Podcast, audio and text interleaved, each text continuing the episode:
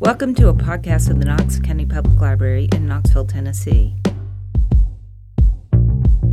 Hi, everybody. I think we saw, I'm Mary Palm from Knox County Public Library, and I think I saw most of you last week. And um, if you were here last week, you know what a fascinating um, presentation Patrick gave us, and um, just want more. Um, really excited about this week and the next two weeks coming up. So share this with your friends because I think it's a really important and interesting topic. And we are so pleased that we have Patrick in our community and is willing and able to come out and do these presentations with us. So Patrick take it away. Thank you, Mary Palm, and thank you for being here today, especially those of you who were here last week and you're back. Uh, last week and this week are really foundational discussions, and I think next week and May 25th, uh, both again Thursdays at noon, uh, we will get into the real meat uh, of the subject matter when we talk about all sorts of issues related to AI in the um, third week, like uh, ethics, uh, like responsible AI, like legal and regulatory environments and things of that nature, accuracy, for example. Um, and then the fourth week, we're going to really look to the future, and we might start talking about, as we discussed last week, some of the scary stuff. Um, but for today, we're actually going to focus on what's happening around us in our community. So, what's happening in the East Tennessee region? What kind of companies, organizations, and institutions are doing work in the AI space? Um, and there's some interesting ones, I think. Um, and then we're going to talk about some of the AI technologies that impact us in our lives every day today, right? So we are going to talk about that, that future uh, in a couple of weeks, but I want to focus on some things that we may not think about as being artificial intelligence today, uh, but are, and that we, many of us use all day, every day. Um, and then we'll, we'll talk a little bit about uh, in fact, we'll do demos of ChatGPT and DALL-E in generative AI uh, to close the session out. So if you haven't used them yet, stay for the entire session today. Um, I think it will be a really fascinating example of what's happening in the space of AI. Um, so um, I'm going to do some of the same housekeeping I did last week. I'll make it quick since uh, some of you are here from last week. Uh, then we'll talk about what's happening around us in this region, uh, and again, talk about the technologies that are in use today that are probably impacting our lives, whether we know it or not.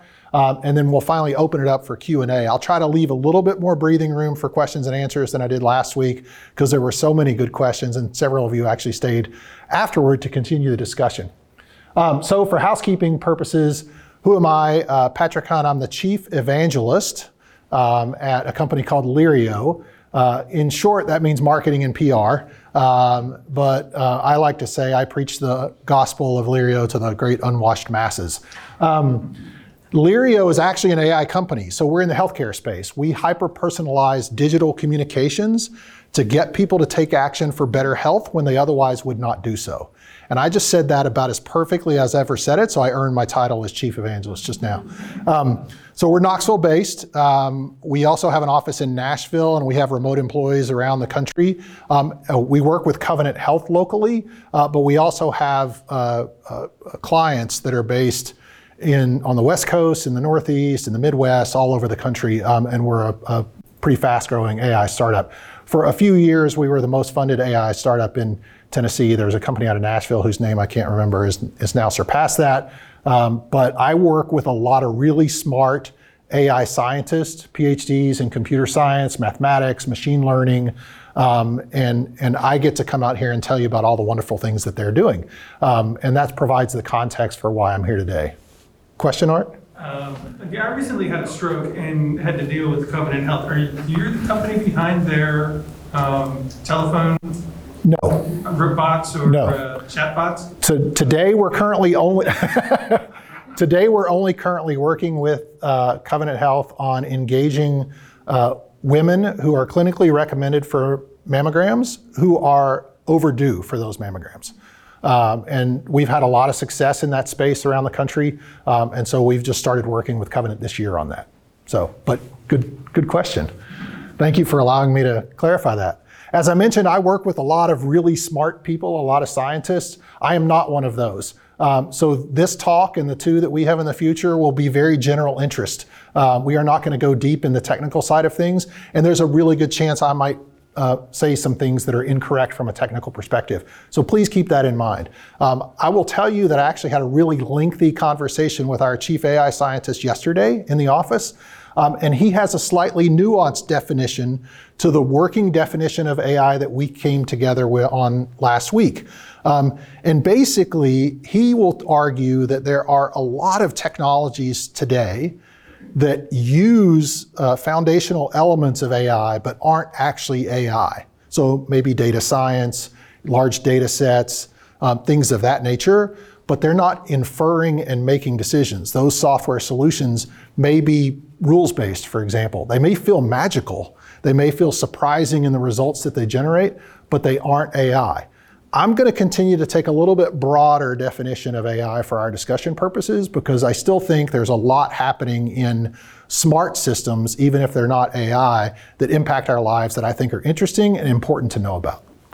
Um, and as I said last week, um, I had a lot of fun putting this talk together. The first thing I did was go to ChatGPT and say, give me a 35 minute presentation on how AI is being used in the Knoxville community and I got that. And then I went to three other or four other uh, generative AI solutions to do the same thing. Um, I then asked them to do me a slide outline for those presentations and then looked at all of that, decided what I liked about it, didn't like about it, uh, and created the presentations I uh, to deliver today and, and in two weeks and a week. Um, so had a lot of fun using the tools and technologies that I'm going to describe to you today um, and in the next two weeks uh, actually putting these presentations together. I'll talk a little bit more about that as we get into this. Um, so here's an example. Uh, this was for last week's presentation. This was the first uh, version of a, a ChatGPT, I think 3.5 uh, version of it, to ask me to generate this presentation. Um, and every one of these examples that I started with uh, said, Good morning, everyone. And I knew that we were starting our talks at noon, so I knew that wasn't going to work. Um, but that's just an example. So the, I found these to be fascinating, right? They weren't 100% accurate. They weren't exactly what I wanted to talk about. So maybe my prompts, the text I enter to get this result, could be better um, or more precise to get exactly what I wanted. But I got really good results out of this. And so I start thinking about ChatGPT and other things as a research assistant uh, for me. And as I mentioned, when you see this uh, image again, uh, we'll open the floor up for questions and we can talk about what we discussed today. We can also talk about any other aspect of AI that's on your minds. And feel free to interrupt as we go if you like. Um, so, our first topic for today is what's going on in the region uh, with AI. I'm going to tell you a little bit more about the work that Lirio is doing uh, in a couple minutes because I find it absolutely fascinating, not just because I'm here, I'm, I'm, paid to talk about it, uh, because I think it's really, really compelling work. But there are other organizations and institutions doing really good work in the AI space. Some of these will not surprise you. Um, the uh, University of Tennessee, Knoxville actually leads a new initiative called the AI Tennessee Initiative uh, that Dr. Lynne Parker forms. She is an associate vice chancellor and the de facto head of AI for the University of Tennessee, Knoxville. Um, and she is leading this initiative. That's her on the right, I believe. Um, and she actually gave a talk, a webinar last week with a local technology company that was pretty great. Um, so, um, so they are, as you see, it even says it on this bottom of the screen. This initiative is just getting started, but they've been funded with a million dollars uh, in grant money to begin to look at how the state of Tennessee and our institutions, companies, and individuals can really get involved with AI in whatever form that might take, right? So it could be research and development, it could be ethics in AI, it could be um, all sorts of different topics related to AI. They're, they don't know what those boundaries and those, it was just, let's get started. This is an important topic, and this state needs to know about it. So Lynne uh, is the former uh, Associate Deputy Chief Technology Officer for the United States of America. Uh, she used to work in the White House and f- was a founding director of the National AI Institute. Um, I think that's what this referred to. Um, forgive me if I get that wrong.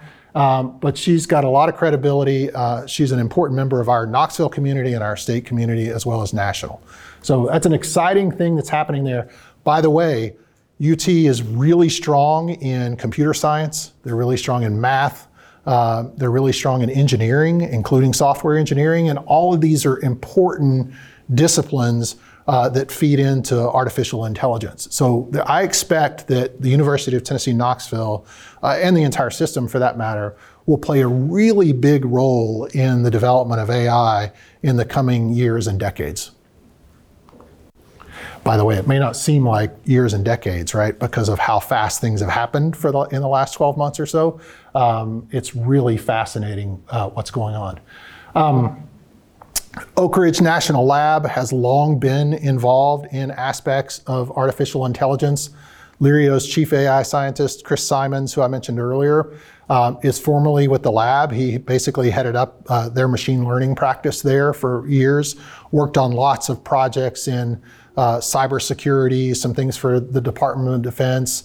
Um, we're lucky that Chris decided to leave the lab and come join us at Lirio because he's really, really a leader in the field uh, of true AI.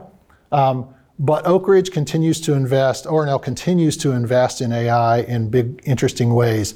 Chris told me yesterday, in fact, that one of the more interesting um, uh, work, some of the more interesting work that's going on at ORNL today in the AI space is related to materials sciences, where some of the materials science engineers are now focused on machine learning as a way to improve their understanding of the, the focus of their scientific work, right? So, in one example, a materials science engineer um, is actually using um, machine learning to assess the trillions of possible chemical combinations that can generate lithium, which is a critical component of electric vehicles and other types of uh, renewable energy sources.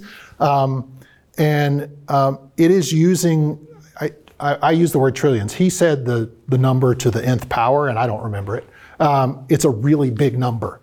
Um, and it would be impossible for human scientists to sort of, sort of evaluate all of those options and try to understand the trade-offs of the chemical compositions uh, that are inherent in, in creating lithium. Um, and so they are using machine learning to process those so many different options and then get to a recommendation to experiment on. So the, a, the, the AI is effectively telling a scientist, why don't you try these three or four combinations and let me know what you find out? Uh, and then they feed more data back into it based on their learnings of that, um, and they can hopefully get to um, more efficient, productive production of, of lithium uh, for electric vehicles than they otherwise would be able to. So much faster um, to market for that type of solution. So fascinating stuff. Uh, and as you, if you guys know, so they're doing. I found this to be uh, the SNS, um, the spallation neutron source, I think it's called. Again, I'm not a scientist, um, but basically they shoot a beam of particles at a really high rate of speed to understanding what's happening at a subatomic level. That's how I would translate that into everyday uh, language. They are now using the same kind of image and pattern recognition at the subatomic level that things like Google Images use for pictures of cats, which we'll talk about. It. We talked about last week. I'll talk about it again today um, to understand what's happening at the subatomic level. Um, really fascinating stuff, and again, gets way over my head really quickly, uh, but they're doing some cool stuff at ORNL. Um, recently, um, we had the first accelerator for the Techstars industries of the future. So Techstars, based out in Colorado, is probably one of the two world-leading uh, business accelerators that exist today uh, the other being Y Combinator. Uh, and so TVA, UT, and ORNL all funded a three-year commitment to Techstars in Knoxville and decided to focus on industries of the future. Um, AI was one of those industries of the future. Uh, they're just right over here up Gay Street, uh, a couple blocks in the old Regions Bank space, um, across from uh, the Embassy Suites Hotel now. Um, and uh, I think of their 10 or so companies from the first accelerator last year, I'd say eight of them had an AI component to the work that they were doing. And some of the, I think maybe two of those companies has actually ended up opening offices in the Knoxville area. One in particular I know is doing R&D. Um, so that's pretty fascinating. They have another accelerator going on right now I won't know really what those companies are doing until they have their demo day in June. Uh, so maybe that'll be a topic for another uh, lunch and learn sometime in the future. Uh, but again, uh, this commitment by these three big institutions in our area uh, of millions of dollars over three years is attracting world leading uh, scientific company development, um, many of which are working in AI. So I find that to be a, a terrific development, and I'm really hopeful that more of those companies will decide to make uh, Knoxville and the Knoxville region their home. And then um, it might surprise you that our city and county are both sort of dabbling. Uh, our city and county governments are both starting to dabble in AI a little bit. Um, on the county side, um, most of the work thus far, a source tells me, I'm not going to quote that source, I'm going to quote a source in two weeks. Uh, but this source tells me that most of the work that Knox County is doing in AI to date has been around workflow automation. And that has been one of the biggest use cases for AI um, in, in, across industry uh, until this generative AI push occurred um, in the last 12 months. Um, so Knox County is actually using it to do a lot of workflow automation, improve efficiency and accuracy of the services they deliver. Um, and then we'll talk in the future about what, when we do the future casting, about what AI might hold for uh, municipalities, right? So that should be a really interesting discussion as well. Um, and then Knoxville, uh, during the pandemic, actually introduced a new AI chatbot. Um, I, I don't want to be too disparaging, but I will tell you that I think this technology is more the AI like stuff that our chief scientist mentioned as opposed to being true AI. Um, it is it, the AI component that it does have is I can enter free form text and it attempts to interpret what that text means. There is a form of AI doing something there. But then it gave me a specific set of options to choose from as opposed to delivering a more customized response for, like a large language model might right? But it's good to see that that companies and institutions and even our governments locally are starting to take advantage of these new sophisticated and advanced technologies to better serve their constituents, right? So that's a lot of fun and should be something to watch uh, over time. Um, so now I get to talk a little bit about uh, Lirio, and this is what I do in my everyday job, so hopefully I don't fumble this. Um, so as I mentioned earlier, what Lirio does is we work with healthcare companies across the country today, uh, soon to be international. We have one uh, that we're finalizing um, terms with uh, that's in Canada. Um, and uh, the work that we do is, is really consumer engagement in healthcare, right? And that's, that's really one of two things. We either want people to engage with health providers, whether that's their payer or wellness app or a, a, physician or a hospital system, right? Uh, so that they can get clinically recommended advice on how to live a healthier life, right? So that could be get your colonoscopy, because if you do that, then the chances that you're going to have uh, cancer are reduced dramatically, right? It could be get a mammogram, as I mentioned earlier, in the work that we're doing with Covenant and other health systems around the country. Um, but it could also be things like sign up for your patient portal, right? Or your member portal, right? Some basic things, but people just don't do. Um, you know, 80% of healthcare happens outside of the care system that we have in place in the United States. It's the decisions you make every day.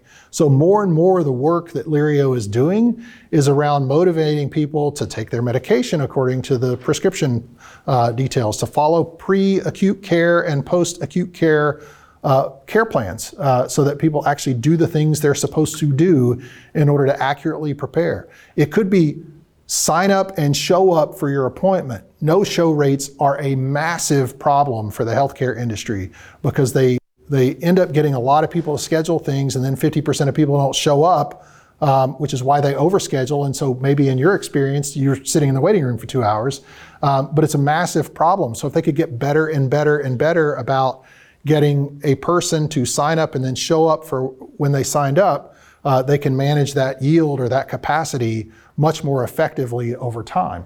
Um, so that's the that's the business that we're in, and that really manifests itself in uh, four ways. So the first is we we literally have a team of behavioral scientists. These are you know several PhDs in different uh, aspects of behavioral science, and they start and do research. So they conduct research of the academic literature and understand what are the known barriers people have to adopting certain health behaviors.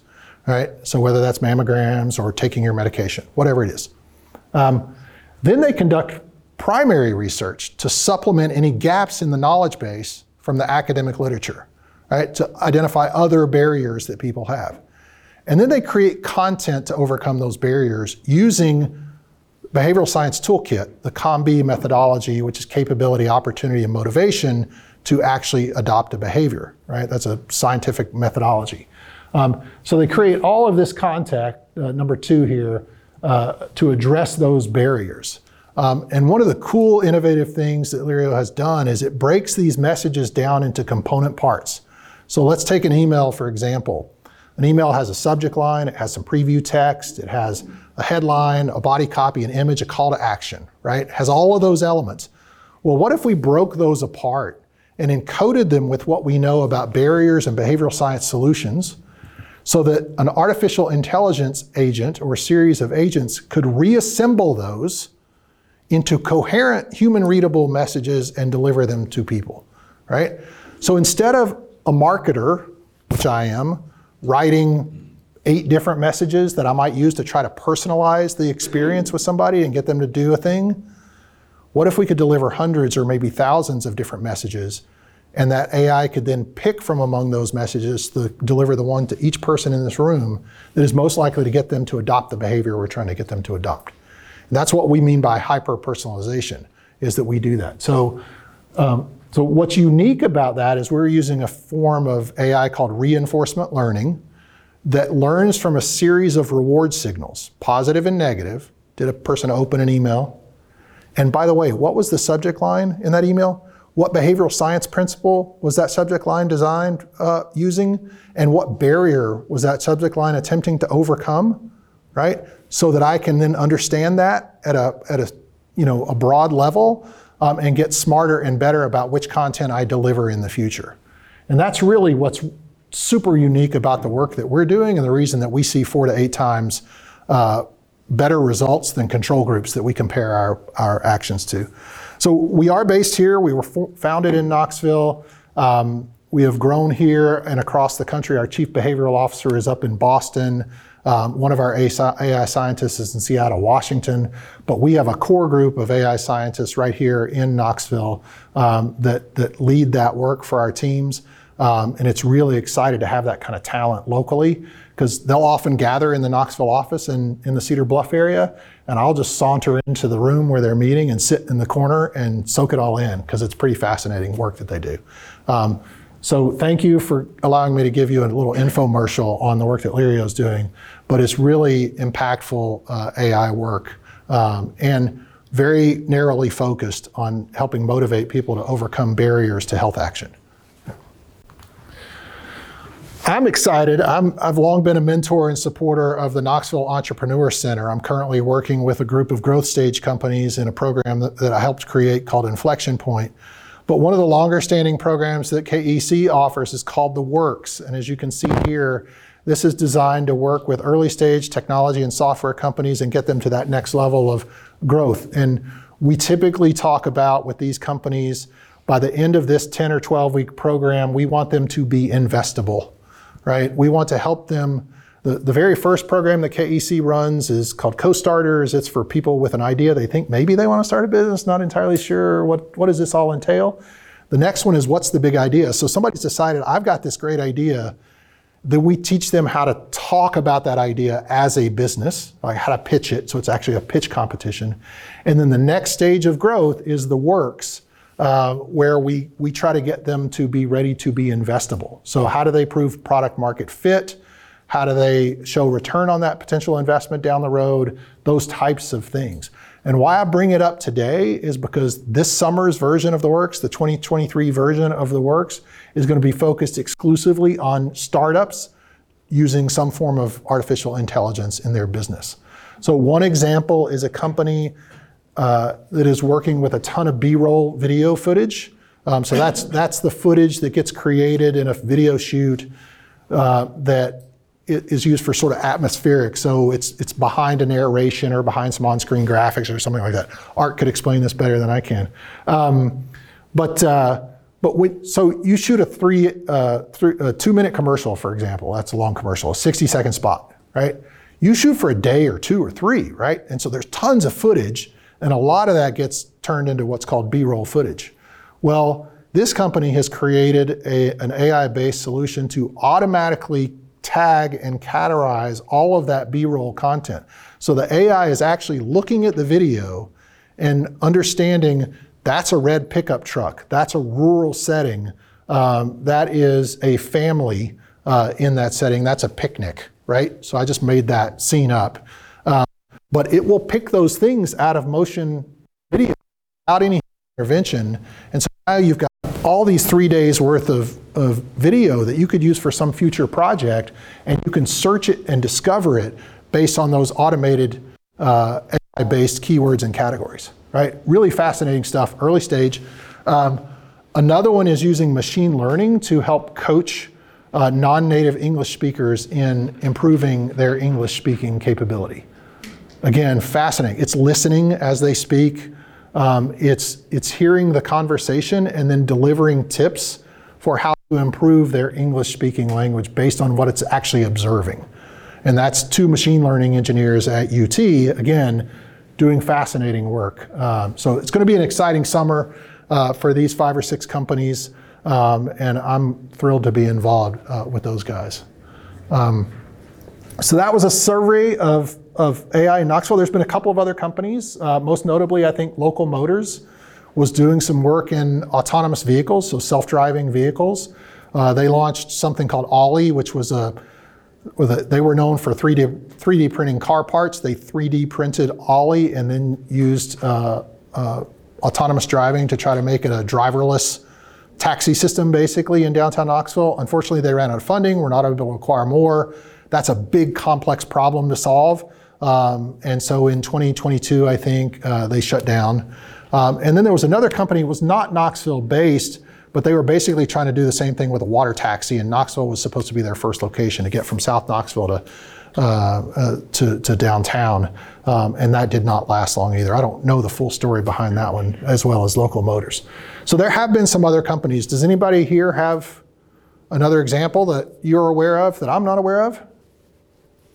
Possibly, I know um, Discovery is using, and I don't know, it's somewhere on the spectrum of AI, I'm not, I'm not sure exactly where it is, definitely machine learning. They're using machine learning for a lot of, there's a lot of networks out there that, if you looked at Discovery's litany of networks, there's a lot of them that you're like, I don't know what that is, you know what I mean? Just- Yep. you know, And they're very niche networks that are, that air in space that they have contracted for, that they have to fill, but aren't really worth putting, like taking their dwindling human capital and putting it in to operate Yep. those networks. So they're using machine learning to um, fill out the schedule, um, put in, like, insert commercials, all that kind of stuff, so that they're not having to pay a bank of humans to work on a network that's generating only 20 or 30 million dollars, which seems like a lot of money, but when you figure that the big networks in there are generating billions of dollars, something that's only generating 20 or 30 million dollars, well, it's profitable, it's not really worth putting a bunch of human capital into. Yep. You know what I mean? Um, especially when, unfortunately, for investment purposes, they are trying to slough off as much as human, human capital as they can. And that, that's, so that's, they're using machine learning as a means of trying to, um, trying to operate those networks without a lot of input, not, you know, not a lot of resources in, but still gaining the resources from them. Yeah, it's a great example. Thank you, Art. Um, so that goes back to what I was talking about with Knox County and workforce automation, right? So there's a lot of AI, machine learning in particular, being used um, to automate processes to make organizations become far more efficient and require less human capital because human capital is among the most expensive capital uh, for many, many types of businesses. Not for all, but for many. Um, great example. Any others? Awesome. All right, so let's talk about um, AI that's already impacting us here in Knox County, right? And I, I keep focusing on Knox County uh, because uh, we are doing this on behalf of the Knox County Public Library, uh, just in case you were wondering. Um, all right, so I, br- I brought up this example uh, last week when we talked a little bit about the history and the typical use cases of AI. You may use Google image search often. You may not have known that this is a form of artificial intelligence. It is. Um, the way this transpired was somebody at Google and probably other sources um, took a bunch of images and tagged those images. Right? So some were labeled cats, some were labeled dogs, some were labeled mouse, some, you know, or mice, some were labeled other things, right? It could be buildings, it could be any host of subjects you want, right? But they were tagged by human beings. And that was fed to this AI which then looked all across all the cats and said, okay, here are the characteristics of cats. This is how I, as an AI agent, am going to look at an image and decide if it's a cat or not. So the human only had to do that for a few hundred, a few thousand pictures of cats, but the AI can do that for many millions of pictures of cats, right? Because it can understand whiskers and eyes and noses and how they're different for like a, a house cat versus a big cat of, of different types and versus other animals, right? And so when you use Google Images, um, that is one of the key ways, especially photographics, photographs and illustrations, that it has categorized a lot of that. Now, it's not 100% AI because Google crawls the web right? That's one of the things they do. And the web has a lot of metadata about it. So alt tags describe images. So I might have an alt tag on an image that says house cat. Well, Google can understand that too, and that doesn't require AI to sort of figure it out. It's not doing image pattern matching to do that. But there is a lot of AI involved in delivering what tend to be highly accurate image results for the kinds of things that most people look for. Now, I use it often to find logos. So if I'm doing presentations or doing a press release, because we've launched a partner with, with uh, Amazon, which we have for health equity purposes, um, I need Amazon's logo, right? I need it on a transparent background. I need it to be their gold and black colors. Um, and I probably want it in a PNG format, right? So I will use Google Images to do that, uh, and I get fantastic results. Um, it's super simple. It's a game changer in finding images that you might need for presentations or for um, uh, for press releases or for any purpose. Could be a school project, what have you, right? But they are literally looking at recognizing the points of the ears, the whiskers, the paws, and how those are different and maybe subtly different if you squint for dogs, right? We all know the difference. But how does it know the difference? And it's because it's just trained it on this large corpus of images that were already tagged, and so now it knows, right? And it tends to be highly, highly accurate. So that's an example of AI that many of us use in our everyday lives and have for a while, and we didn't necessarily know it was even AI, right? Um, this is another one, right? Um, I, I, actually scoffed at this idea. I saw a presentation about five or six years ago at a national AI conference uh, that the head of Alexa at Amazon delivered. And I was like, this is not AI, right? You've got a bunch of rules there, and then you figure out, based on those rules, how to respond to my request. Well, because in the early days, you had to have, see if I can remember the name of it. Uh, you had you had to teach Alexa skills so that's not AI. If you're having to teach it something, um, then that's not really AI, right?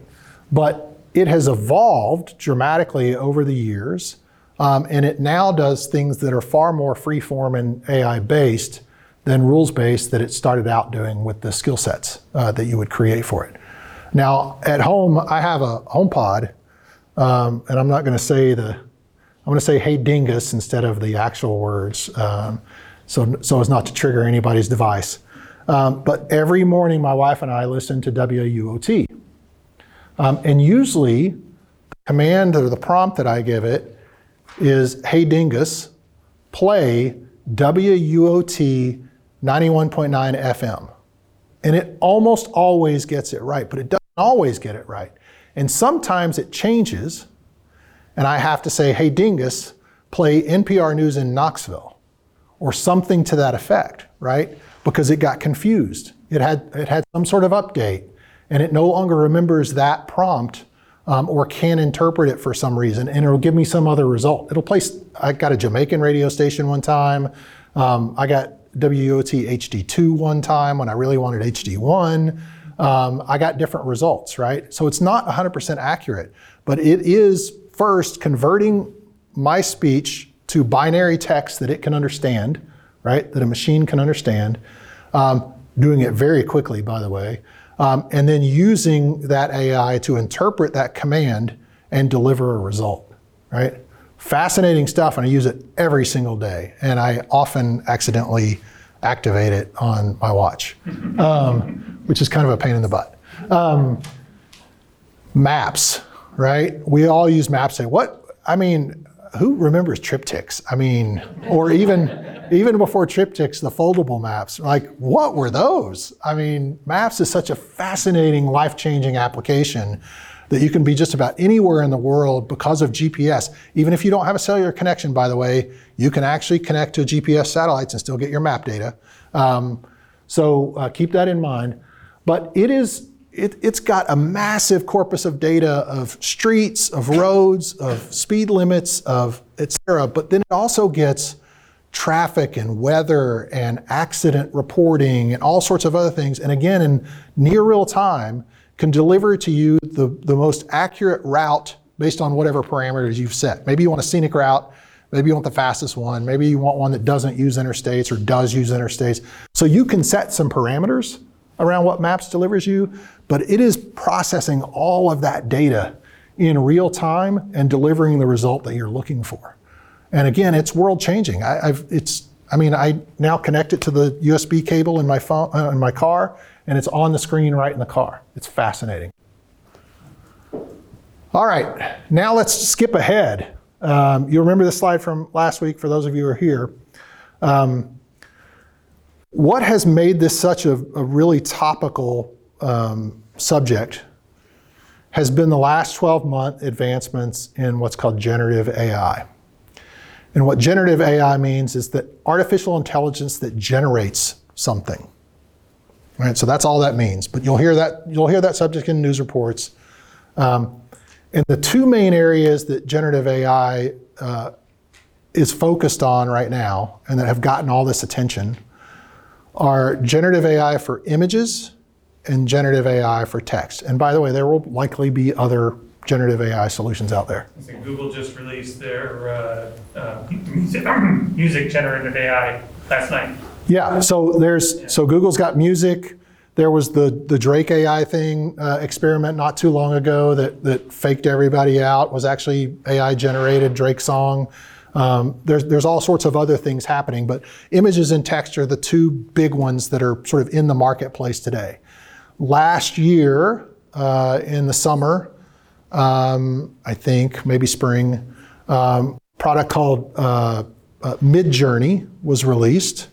Um, and then uh, that was followed by OpenAI's DALL-E, D-A-L-L hyphen E. Um, and both of those are image generating, um, generative AI. We're going to use those today. So if you haven't seen them yet, get ready because we'll try to have some fun and actually demonstrate those. You can see what they can do.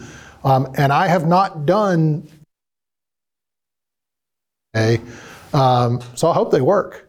Um, and then in the November, December timeframe, uh, OpenAI released what we talked about last week, ChatGPT, uh, which generates text, um, which is based on large language models. So now next week, when we get into some of the legal issues, that's one of the topics we're going to talk about. How did how did these companies train their AI to generate images and text? Well, they had to have massive libraries of images and text. Well, where did they get that? Well, from a text perspective, there's lots of AI that's open and available to anybody on the web that they can go out and get, just like Google does it for search results, right? If as long as they don't violate a copyright, like actually presenting you the exact same text that they had before, then they're within their legal rights, right? With images, it's a little bit different um, in some ways because uh, Midjourney, I think, I don't know about DALL-E, one of them actually generates images occasionally with image watermarks on them. So that means they are getting the image data from protected images um, and as opposed to that that's freely available on the open web. And so that's where the legal issues. So we'll dig into that more next week. But we're going to actually use ChatGPT and uh, today um, to actually demonstrate uh, how those are working. I guess I should get to that because I want to leave time for Q&A. I did want to revisit this topic because it became more and more apparent uh, over the last week. But I think the way to think about um, these demonstrations that we're about to take a look at, um, uh, use them as an assistant, research assistant, a writing assistant, a marketing assistant, a design assistant. I use it all the time as a marketing assistant.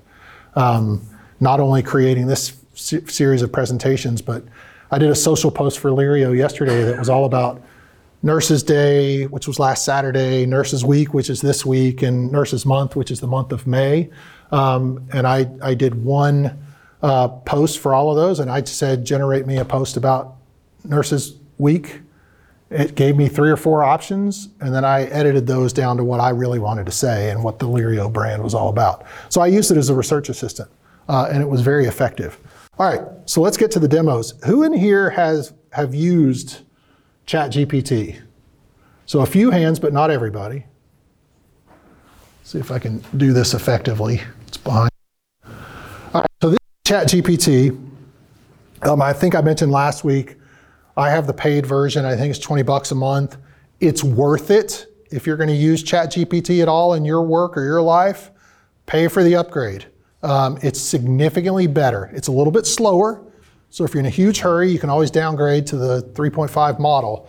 But the 4 uh, model is significantly better at generating results in not only my mind, but everybody I've seen report on it or talk about it.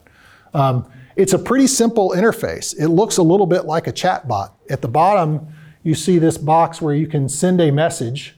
Um, and on the uh, and then at the top in the in the middle of the screen, we're going to get the answers for whatever we the question we ask. Um, what's really cool, you can see over here on the left, it is saving the results and it's actually generating a name for those results. And you can see National Nurses Week 2023 on the left that I used yesterday to create my social post for. Um, and it's missed the mark on a few. It just says new chat. So there's there's chats behind those. It just hasn't named them yet. Um, so I created some prompts, but we'll take those from you guys as well if you want to. See if I can find my document. So this one is about, we're here in the East Tennessee History Center. So uh, this first one is asking ChatGPT to write a brief history of the city of Knoxville and limit it to one to two pages. So let's see what it comes back with. All right, it's, it's numbering the pages for me. All right.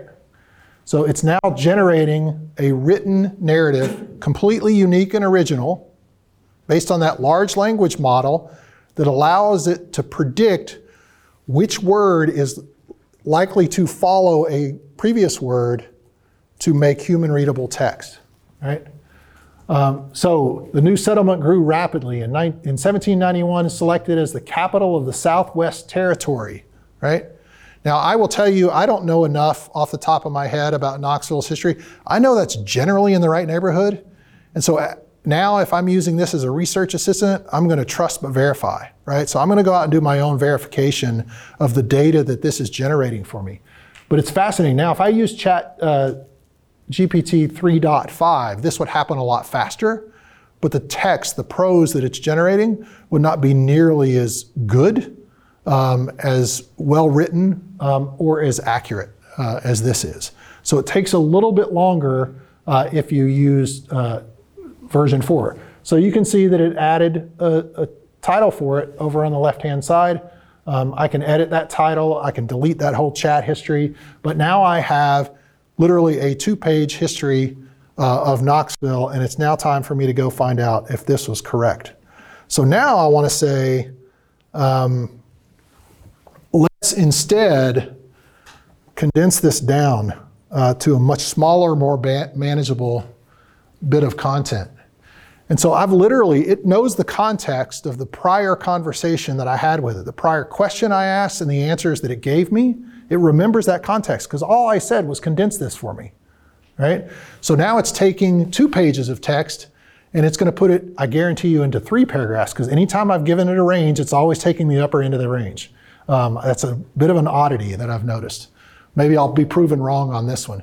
You can see these paragraphs are a little bit longer than they were in the prior version. That's totally random. There's no, th- th- there's no human decision making going on into that or parameters that have been set. It's just predicting which word should follow another word. I am proven wrong. It only took, it only took two paragraphs to do that. And now finally, I'm gonna, I'm gonna take that and I want to turn that into a slide. So instead of two to three paragraphs, excuse me, I'm changing apps. This, having this behind me is really throwing me off. Instead, now I'm going to say, give me some bullet points. Um, and take that even further down and give me just three to five bullet points um, on this same topic. It actually bullets them.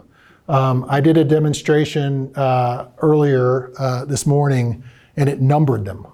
Um, and as, as opposed to bulleting them. So I thought that was kind of interesting. It's still a, it's, it's still a list. It's just a numbered list instead of an unordered list. Um, but it was pretty fascinating. I find this to be absolutely fascinating. If you do any writing in your work, you've got your new research assistant right here. It's fascinating work. Um, that's why it's gotten so. It's one of the most uh, fast, uh, fastest adopted uh, technology products in history. All right, let's do one set of images. Uh, who wants to give me a prompt for an image uh, for this purpose and have it generate? Somebody give me a prompt. I want to see it generate one of your bullet points. Oh, you want to illustrate the bullet points?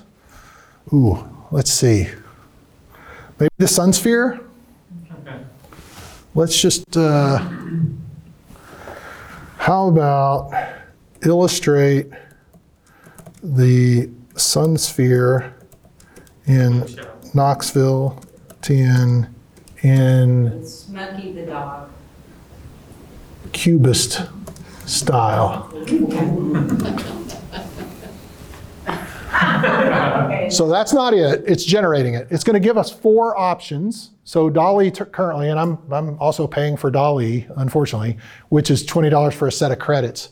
So it it has created uh, these four images for me to choose from. I could actually go through a series of steps to refine one of the pick and refine if I wanted to.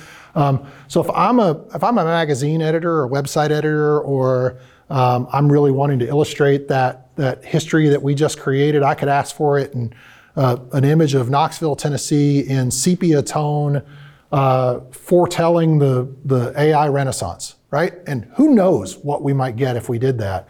Uh, but that could be a great way to sort of follow that up. But you can see these are all pretty close to being looking like they might be the Sunsphere um, in some way, um, cubist style. Um, pretty fascinating. Uh, one of the more classic ones uh, I saw uh, was an image of Donald Trump sitting at a desk with a Diet Coke or something, looking sad or something like that. And it was it was so dead on. It looked like it was an illustration off the cover of the New Yorker. I mean, it was amazing. So again, next week and in two weeks, we're going to get into issues in the future, and we can dig into those things like what is the impact on illustrators and writers, right? Just from these two examples. Um, so we'll have lots to cover. So with that, questions, and I've got one already. Well, in regard to, let's say you do a magazine article and you illustrate it with the AI technology, is that, are those uh, images copyrighted now with your article? How does the copyright work, or is there one? So I don't know the answer to that yet. I actually have a meeting tomorrow with a lawyer uh, to prepare for the legal issues for next next week. week. I can tell you next week. That is actually one of the key questions I have.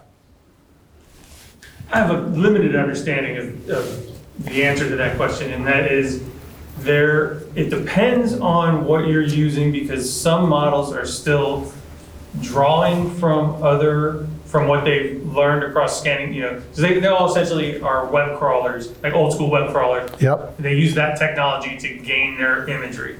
um, or their ID, their base i- imagery. And some of those may be copyrighted? And, and so some of the text, I I believe DALL-E generates its own images, but some use other images to generate, and you have to be careful because it's in the fine print of the agreement you sign when you use it.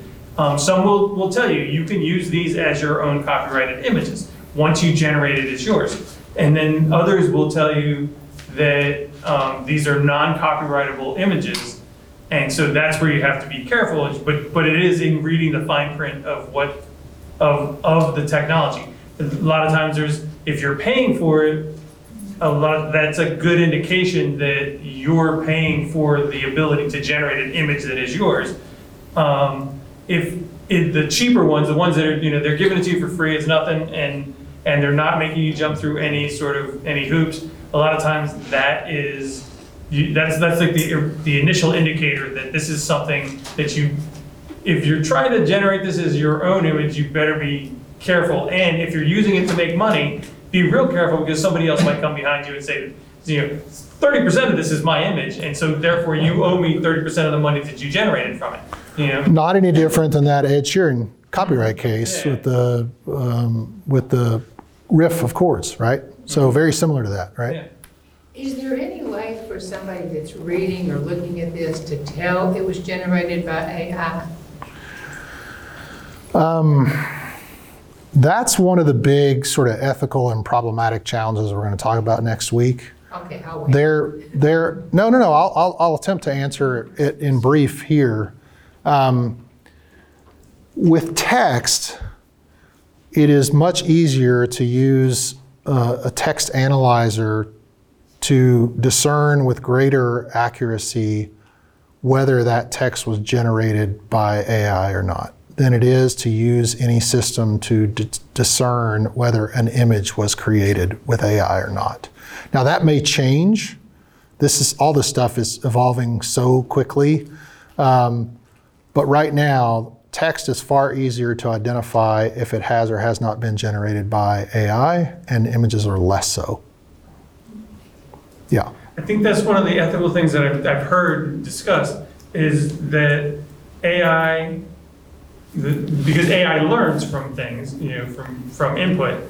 So you have, you run the problem with, this is, they were discussing regulation, you run the problem with any kind of, like, the second you write down that regulation, you give the formula to get around it. And AI, because it is, it's, it's so quick at learning from input, you could essentially input like you could you could essentially build a your into your AI, even existing AI, you could build into it. Learn learn this. This is the thing that you don't do any time.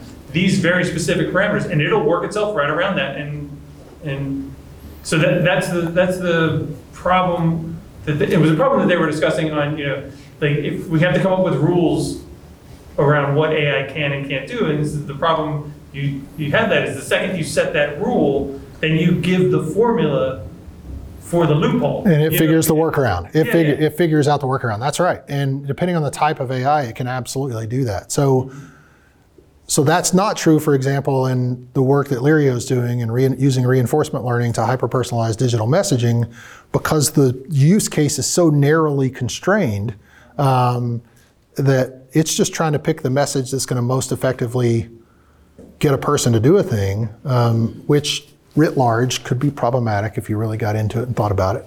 Um, but it's not the same thing that you're talking about that has this broader sort of parameters to operate within. Yes. Just a quick one about your verification process. Yes. So when you showed the bullets or the paragraphs about Knoxville's history, what source would you verify it against? Well, I'd start with this East Tennessee History Center. Um, no, I would I would do like any um, responsible researcher might do, and I would just look for whatever subject I'm researching. I would find what I consider to be the most reputable source for that type of information, and I would try to verify that. Because what I'm hearing is citations are a big issue with ChatGPT. That's correct. AI. So how, is that again talk for next week in terms of um, how, how we're going to find a way around getting the right citations? Yeah. So what what she's referring to for weren't here last week or haven't heard of this, the large language models like ChatGPT have a habit of hallucinating. Um, and the most common form of hallucination for these large language models is to fabricate a citation of a publication and an article in that publication, neither of which may have ever existed. Um, so it will sound authoritative. And I, scientists today don't yet fully understand why that's happening. They know it's happening and they're working to solve it, um, but they don't yet know why that's happening. That happened uh, for Lirio. It, we used it for something, and, and it said that, that our scientist was published in this journal with this article on this date. The journal doesn't exist, therefore the article couldn't have existed in the, the uh, on that date, right? Um, so it's actually happened in our own experimentation uh, with a, a, named Lirio scientist. So it had the, the name of the person on our staff. I can't remember which one it was, uh, Susanna Blasick maybe. Um, but it's, it's pretty fascinating. So there's a lot to uncover there. Um, we will talk about it a little bit more next week and the week after. Um, it's a known problem and they are working hard to address it. My question is right on the, um, would you end up spending as much time researching and validating to know that it's accurate as you would to just write your own piece?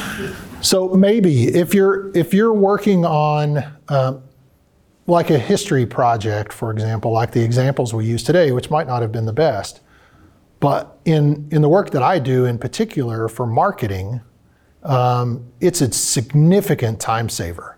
Like one of the hardest, so I'm, I'm juggling a lot of plates, right? Uh, or spinning a lot of plates, juggling a balls, whatever the metaphor is.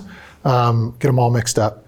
Um, and so one of the hardest things to do for me today is to create from a blank slate.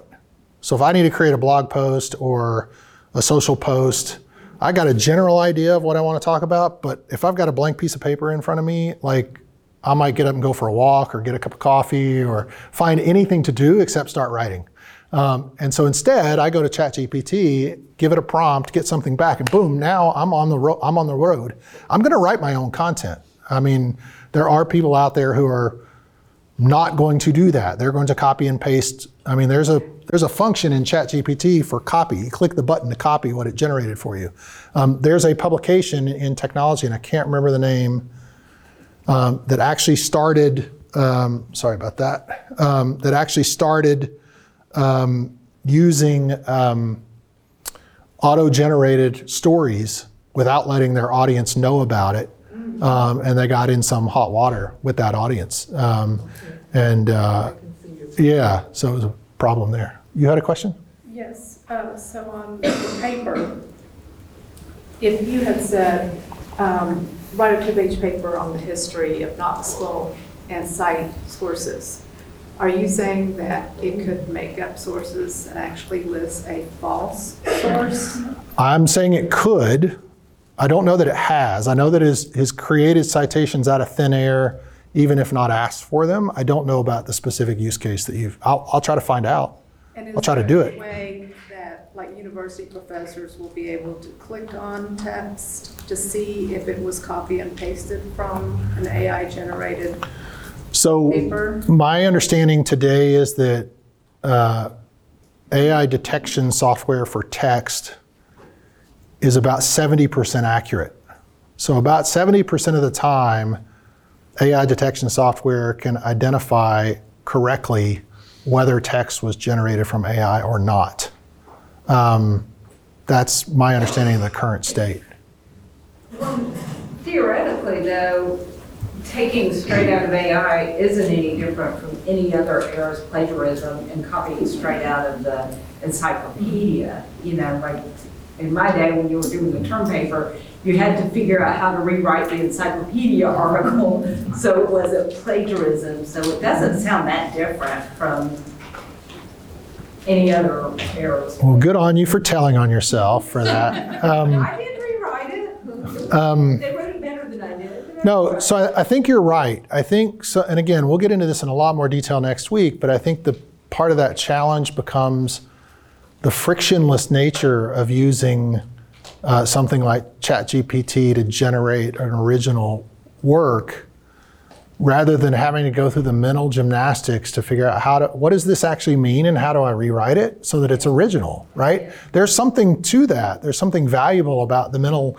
exercise that you had to go through to understand what it was and rewrite it in a coherent fashion as opposed to saying give me this you know there's there's a there's a big difference in those two things so i i get your point um, but I think the frictionless nature of it and the scale at which it can happen in like large, I, I limited these to two pages for time constraint purposes. I could have said, given me a, give me a 12 chapter book about the history of Knoxville, right? And it will attempt to do that. Now, when I've done long form ChatGPT in the past, it kind of pauses. And I look and I'm like, what's going on here? And I say, continue. I literally type the word continue and it picks back right up where it stopped because it knows that context. I, I think a lot, a lot of times, like, I think of AI as, um, from a creative standpoint, as a, um, as you're the creative director. So, because AI will take prompts, like, it, like you showed, like you, it remembers it, so it, you know, but it will also, you can say, no, that wasn't, that wasn't it. Try, try doing it a little more this way, or try, you know, you can put in voices, you can say, you know, uh, type this in the style of James Agee or Cormac McCarthy or you know something something along those lines, and it, it'll do that as well. Um, it and so you can you can be essentially the creative director of what asking AI to do. And in a lot of ways, I think that's not really that different than than somebody who's acting as the creative director or the head researcher or something like that, because you're not really doing all the nuts and bolts work.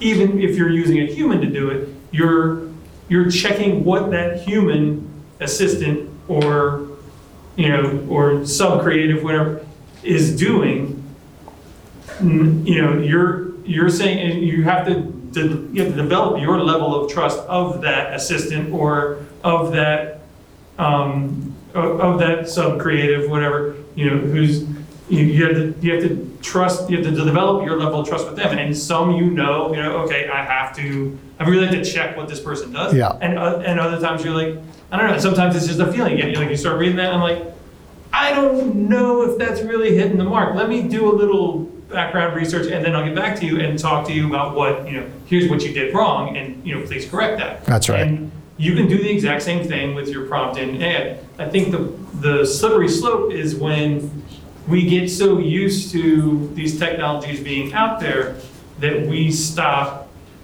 we, we, we stop worrying about it. Not really, like, not really necessarily stop questioning, but stop, stop worrying about those questions. Right. You know, it becomes so normal that we don't worry about it, and that's where you get, you run into the problem of, do, you know, is it, is it giving us, you know, essentially creating a whole, an entire false reality around a subject that we're, um, that, you know, it, it's leaving the game on. That's right. So we'll we'll end there, and I'll, I'll just I'll follow that up with this. You know, um,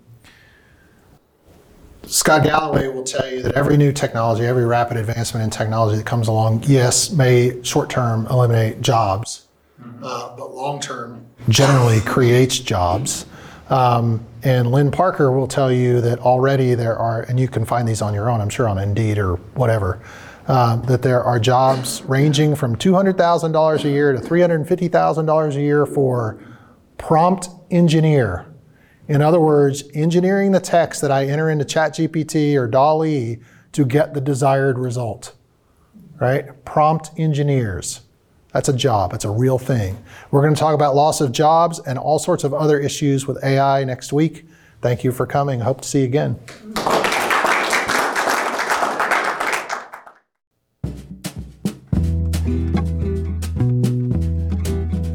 Thank you for listening to and sharing this podcast from Knox County Public Library in Knoxville, Tennessee. Music by Chad Crouch. Explore life changing resources on our website, knoxcountylibrary.org. Find our podcasts under the Programs menu, including over 100 book and author talks. knoxcountylibrary.org, your essential connection for lifelong learning and information.